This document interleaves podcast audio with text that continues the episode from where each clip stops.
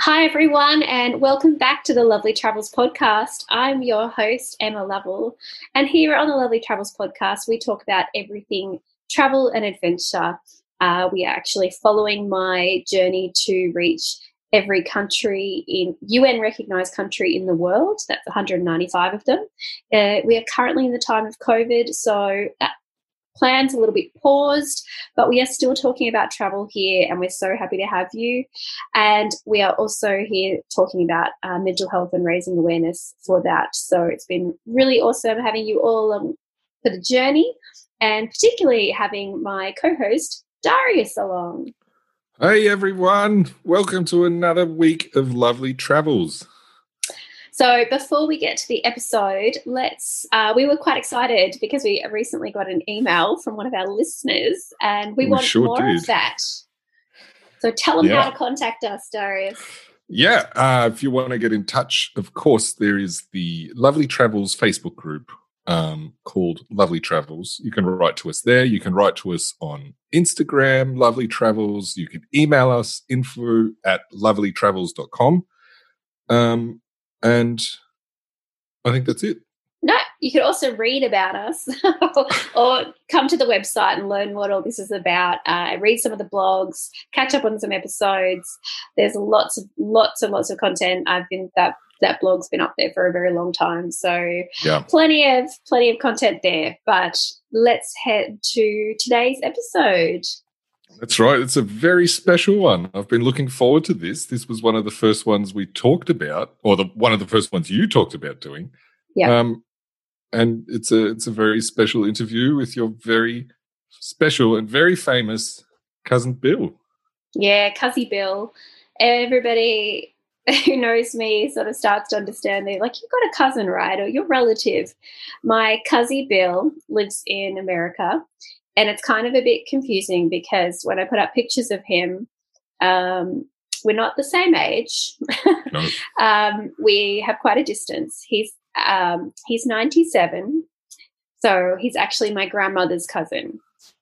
So we right. are first cousins twice removed. If you want to do that whole family tree business. Yeah. So we are That's distant. amazing. Yeah, we are distant in relation, distant in distance, but we mm-hmm. are super close. He's one of my besties.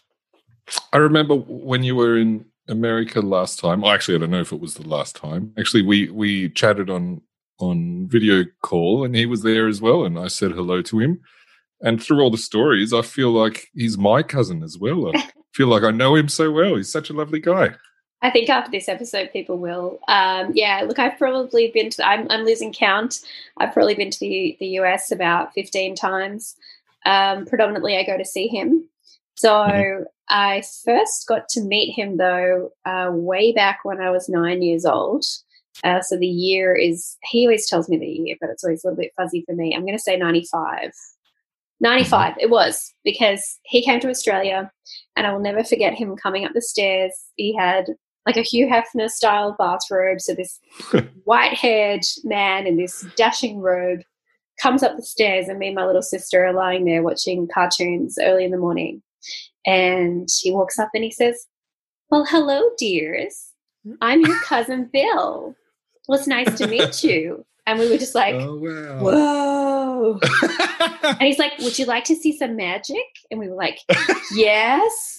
Um, he also gave us a present, so he was like, "We're like tick winner." Um, yeah, but he's actually that's the other fun fact. He's well, that's my fun fact, Darius. He's a magician and has been performing magic for over seventy five years. So yeah. because he's ninety seven. um, it's like he, he he he was there when magic was invented. Yeah, magic didn't exist before he was around. but he actually learned magic in World War II, which he'll talk to us a little bit about when I interview him. Um, we don't get to go into too much detail, but yeah, he he learnt in in Australia during World War II while he was here in the Navy, which is like blows my mind anyway. And yeah, and then he went on to make it his career. Um, so yeah, he was always a hit with all the family and friends that we introduced him to. Yeah. And then we went and returned the visit and went to the US when um, in 96. He was living in Palm Springs, California. Wow. and he came up though to, to Los Angeles and we went to Disneyland and Universal Studios and did all of that. So, you know, as a nine year old kid, uh, my brother was 11, I was nine, my sister was six. You can imagine that we loved it. yeah.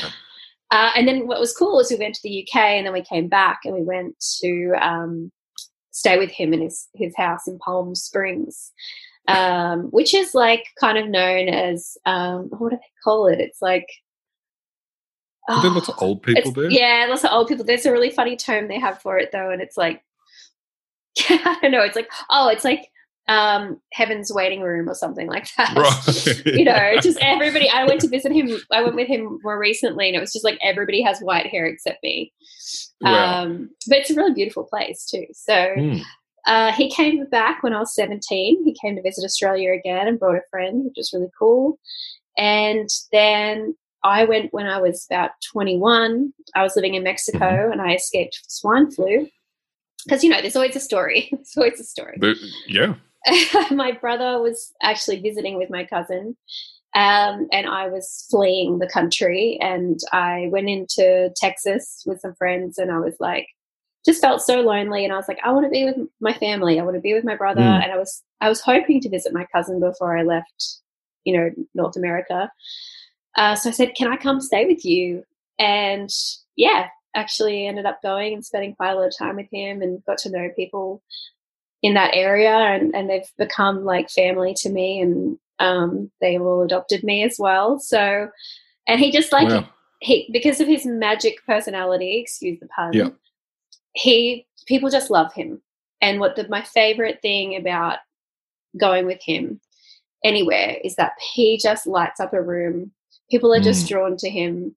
And every person I met would pull me aside and tell me how much they meant, like how much he meant to them, or like he's a really truly special person, or mm. um, did you know that he did this for us, or whatever. And I just got all these beautiful stories. And so I actually did something for him. Um, after I had that trip, I arranged with two of yeah. his friends. We I stole his address book very naughtily, and we contacted like as many people as we could that he knew uh, via email and phone, and and then we gathered up all these stories and um, photos and stuff, and I made him a book. Oh wow! And he like carries this book around now, and like that was like eleven years ago. So I've really got to make an um, version two, 2.0. Yeah. Uh, but he he loves it, he tells people all the time about this his book uh, that's huh. made for him. And uh, I just wanted him, you know, well. because at the time to me he was quite old, and I could probably listen to this. You know, he's not he's not young. He's had a very rich and long life, and mm. I didn't know how much longer we are going to have with him. And I just was like, how crappy is it that you wait till somebody passes away before you say all these nice stuff, n- nice things about them? Mm. You know, it, it would be when they're not around or you know, at their funeral or something that you get to hear all these beautiful stories. And it happened with my grandpa. People came up and said all these lovely things. It was like, yeah. it'd be so nice to know those stories and for him to hear those stories. yeah. You know. Yeah. So yeah, that's what we did. But anyway, we've met up in LA. Anyway. We've met up in um, yeah, we've uh, but he lives in in Chicago near Chicago, so mostly I go there. But um, as you can hear, I love him very, very, very much. and um, it's, I, I'm, I haven't listened yet. I haven't edited yet, but I'm sure it's going to be a very special episode. so uh, we will let people listen now. That's right. You may have thought this is the episode talking about Surprise! It's time for the interview with Cuzzy Bill. Here it goes.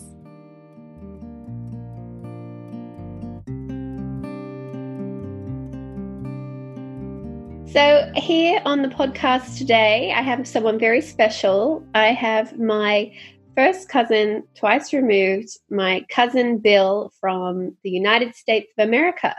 Welcome. Well, thank you. Nice to be with you today, Cuzzy. Cuzzy, yes, we call each other Cuzzy. I thought I should probably introduce you properly before I started talking about you.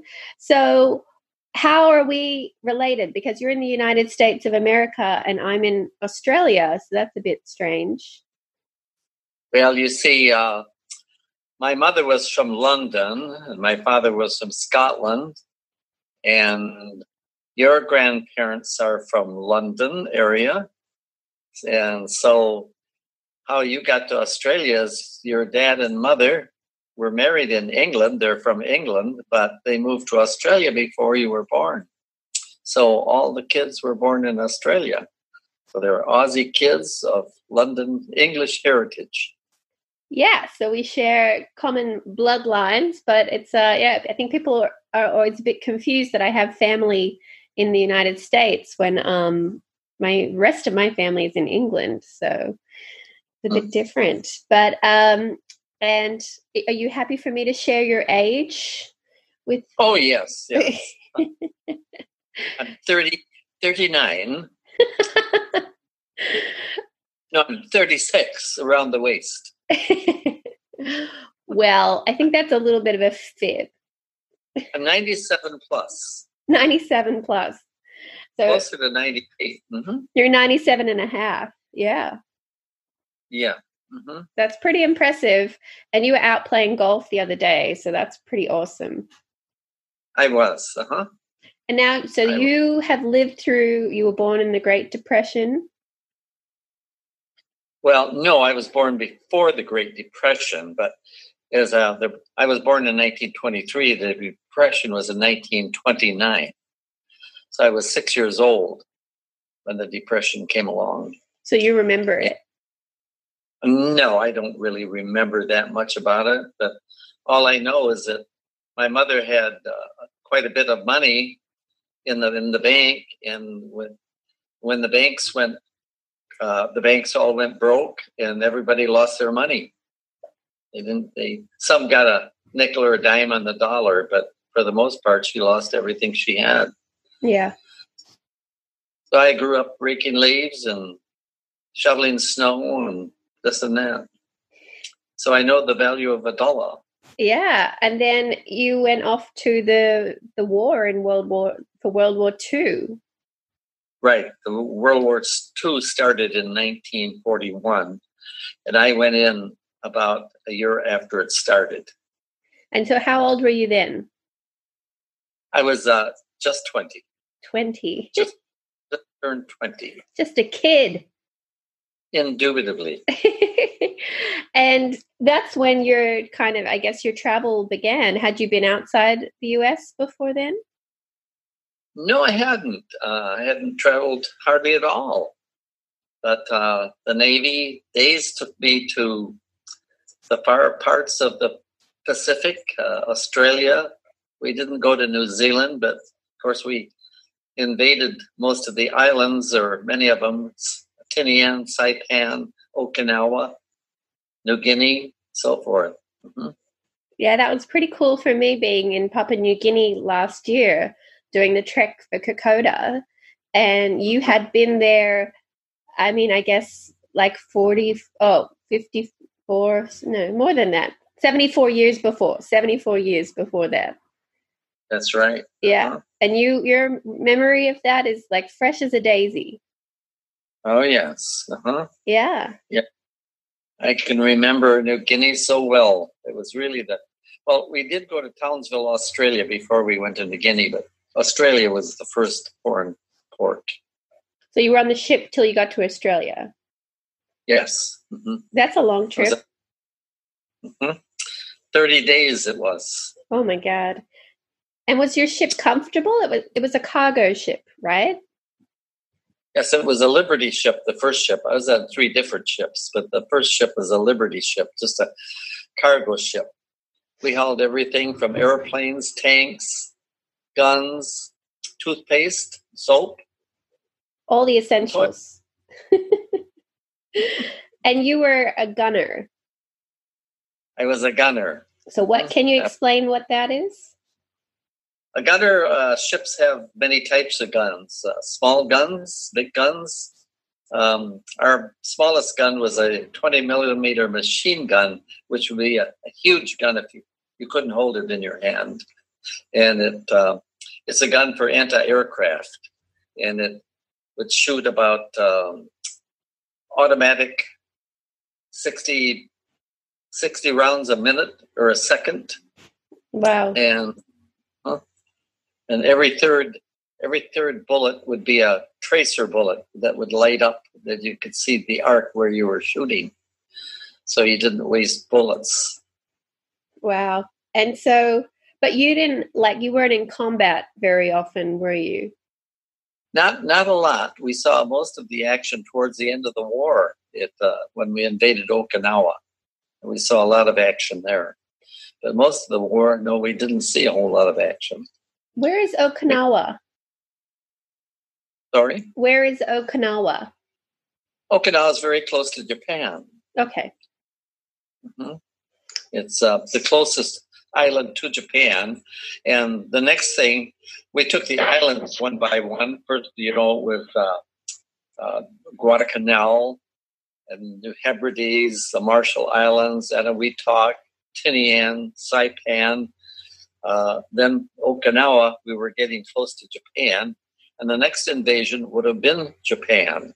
And they were planning the invasion. But the um, atom bomb that they didn't know if, if, it was going to work or not. Uh, they were planning the invasion, but the atom bomb did work, and then Japan surrendered. And you met the pilot who dropped that bomb. I did. I had lunch with him and showed him some magic, but that was many years after he dropped the bomb. I he dropped the bomb in 1945, August 7th, and I I met him in the year 2000. So it was I met him 30 some years after he, or 50 years after he dropped the bomb. kind of a special year then. It's 75 years since the war finished. Huh? 75 years ago. Hmm. Yes. And it's a, I'm sure you've read the book. Have you read the book uh, that Paul Tibbets, the pilot, wrote? No. You've played a tape for me, but. Oh, that's right. Mm-hmm. Yeah. And you've got the, the photo in your office. So, oh, in your bedroom. It was a B 29 airplane, the latest bomber at that time. And the, one of the interesting things, the crew had been up nearly 40 hours before they even took off on that mission. And that mission was, I think it was, um, let's see, was it six or six or seven hours just to fly from Okinawa to Japan and return and come home. So they were up over almost 60 hours in one stretch before they got any sleep. Yeah, that's a lot. The other um, very historic um, thing that you've shared with me was the Indianapolis ship. Oh, yeah. We've watched mm. a film of that together, and you've met some of the people who were on that ship. I did. Um, the um, irony is the ship we were, the Indianapolis was a cruiser, a United States cruiser, and it was a very fast ship. And it did a lot of battles during World War II in the Pacific.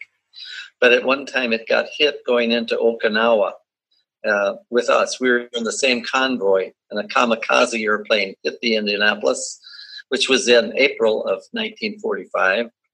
And it, the ship limped back to the United States on just, I think, one engine. And it had a lot of severe damage, but it was repaired. And it, about eight weeks after it was finished, it was time to take the atom bomb to Tinian Island, where they were going to load it onto the airplane from. They didn't want to fly it over for some reason. They wanted to send it by ship. So they chose the Indianapolis because it was a very fast ship.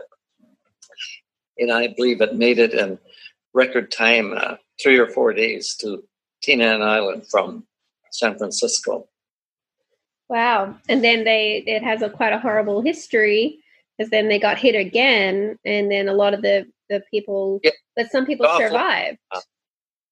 It offloaded the bomb with no problems, and then it was to go to Leyte or to Manila, Philippine area, uh, to practice for the invasion of Japan, which they had planned. And a Japanese submarine sank it at midnight on the 29th of July, I believe, 1945. And there were 1,200 men aboard, but they it was uh, sunk in about 12 minutes, and they figured 900 got off. of the 1200. And of the 900, only 317 survived because they were in the water for five days before anybody found them. And sharks, it was shark infested waters. Many were eaten by the sharks and many just drowned and so forth. A very sad story, but um, it was it was way back in 1945. But you actually met quite a few of those guys as well. I did. Uh, the uh, the crew that the survivors of the Indianapolis uh, decided to have a reunion every year in Indianapolis, and each year, of course, the group would get smaller and smaller. I got acquainted with them probably 15 years ago because I met a friend who was on the Indianapolis at the time who survived, and so he would take me to the reunions with him, and I would do magic. And uh, so I did meet quite a few of them. Uh, but the last reunion I was to was probably five or six years ago, and my friend has passed on since then. And today I understand there's only eight survivors left. Wow. Yeah. Well, I guess mm-hmm. they'd be gaining some years now. uh, that's, yes. But it's uh, that's um, it was a very um, interesting but sad story. But you have just mentioned magic a couple of times now. Uh, you have been performing magic for more than 75 years now. Can you tell us yep. how you learned magic or why you learned magic? Well, I was interested in magic as a boy, but uh, I really didn't know much about magic until I got in in the Navy in World War II, and I happened to end up in the hospital in Sydney, Australia. Maryland's actually outside of Sydney. I was there for three months. I had malaria. And in the hospital, I met a, another sailor who did magic. And he actually was a very famous person, not famous for magic, famous for being one of the great middleweight fighters of the world. And but hobby, his hobby was magic. And we became friends and he started teaching me and that's how I started in magic. And then you you got I, kept practicing and you actually ended up making it into a career. I did. I came home after the war and did a few tricks for my friends and and then somebody would see me and they'd say, gee, we'll give you five dollars if you'll come to the church social on Sunday and do that. And so I started out at five dollars and now I'm almost up to ten. Actually it's kind of changed. During the Navy, my Navy days, I was in the Navy for three years, nearly three years, and the total amount of money I made in the Navy was less than $1,800. We got $50 a month, but that's after I was a petty officer. And so during that three years, it was less than 1800 for three years' work. And I never thought that one day I would make more doing magic in one day oh, four hours and I made three years in the Navy. but you do. You're you're. That was at the Indy 500. I worked the VIP suites for many years at the Indy 500, and of course, you have been in those suites. Yeah, this year would have been your 50th year. No, my 50th year was uh, last year. Oh, well, there you go. You got it. That's good. um, 51 years then. And we actually we bought you a brick at so you're you're forever memorialized at the at the track because it used to be a brick track so you can buy bricks for people. Yeah. uh-huh. And that's right bricks uh-huh. Yeah. I do have that was my first brick from the Lovells. And then john regan arranged uh, some secret stuff be going on. He sent out letters to my and they all contributed. Now I have five bricks at the Indianapolis Speedway. Well, I think for 50 years of performing there, that's pretty fair. Um, it was wonderful to go there with you, and um, you know whether you're a race car fan or not, Indy 500 is pretty spectacular to to be at. It is. The pageantry is amazing, isn't it? Yeah, but you're you are you do like racing, so it's even more exciting I, for you. So it was a, a double joy for me to be there. Yeah, and you became really good friends with a bunch of the drivers, which I'm sure a lot of people would be very jealous that you get to spend time with them. Yes, uh, back when I first went to Indy and met some of the drivers. I'd be uh, way back in 19 in the early 70s. There was 33 drivers in the field, and I knew every one of them by name, and they knew me because I used to entertain for their parties, uh, drivers' parties, sponsor parties, things like that. It was very fun to go. We got to go into the pits, and I went with my brother James in 2009, and uh, he was, you know, he loves car racing, so he was very excited and uh, loved trying to meet all the drivers again. So that was was good fun. That's right. I remember that very well. That was when I came up from Mexico. I escaped Mexico, and I wanted to come stay with you. You didn't want you didn't want me to come. well, I didn't. I didn't think it was a girl's thing, so I'd arranged with a friend that you could stay with his daughter while James and I went. And I remember, yeah, I told you that. And you said, You're not palming me off on anybody's daughter. I'm going to Indy with you. I said, Okay. the way we went. And then I sweet talked my way all around those suites. I made all the friends. and at the time, of course, there was um, two or three Australian drivers there, so that was especially fun for you and James. Yeah, I know you would meet them. Will Power and uh, Ryan. I forget who the Ryan. Yeah, I can't, can't remember. It's eleven years ago now. Uh, we'll ask uh, James; he'll know. but okay, well, you Briscoe. That's the one. Can you tell me?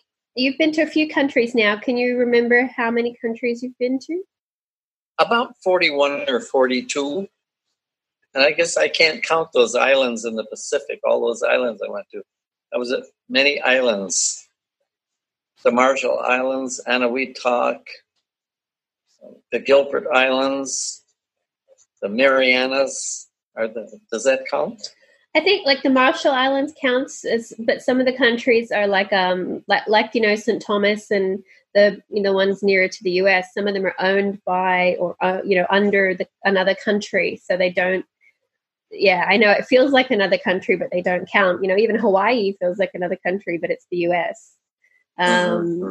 And um, yeah, there's a bunch of countries I've been to that feel feel like their own country, but they're um, ruled by another country. So yeah, but we'll That's- we'll write your number again. And what what was your favorite country you ever went to outside of the U.S.? Uh, Australia and Spain. España. Barcelona. Sydney is actually a beautiful city. I didn't see a lot of Australia, but uh, City, Brisbane, Townsville, Darwin, um, couple others we stopped at. Can't remember what they are right now. But uh, if you've been to Barcelona, Spain, Barcelona is probably one of my favorite cities. Yeah, it's very exotic. I always wanted to go to Rio de Janeiro, but I never got there. But they say that is a very beautiful city, also. Well, when we can travel again, you and I could go to Carnival together. Oh, sure. Maybe 15 or 20 years, we'll do that. Okay. We'll make a plan.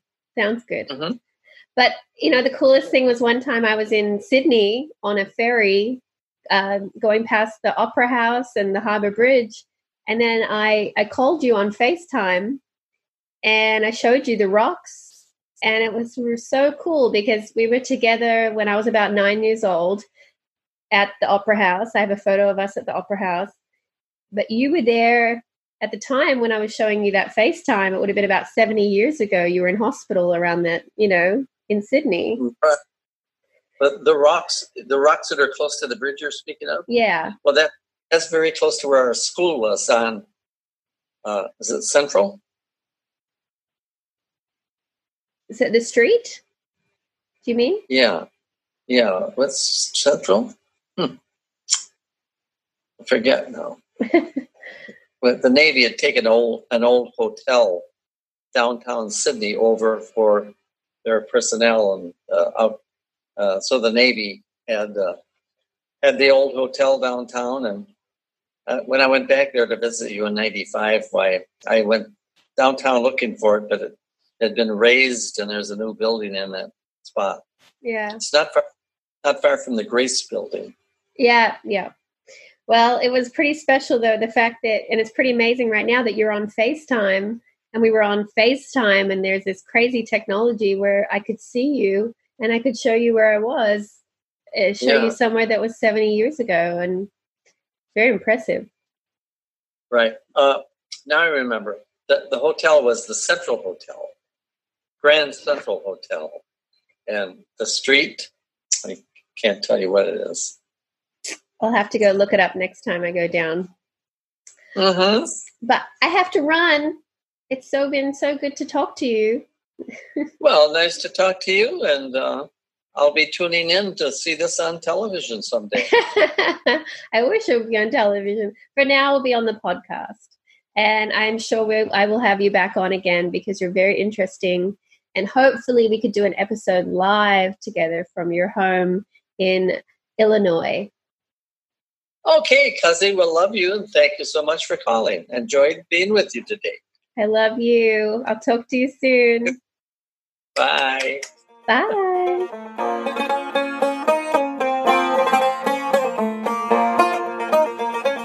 Thanks for listening to this very special conversation with the wonderful Cuzzy Bill.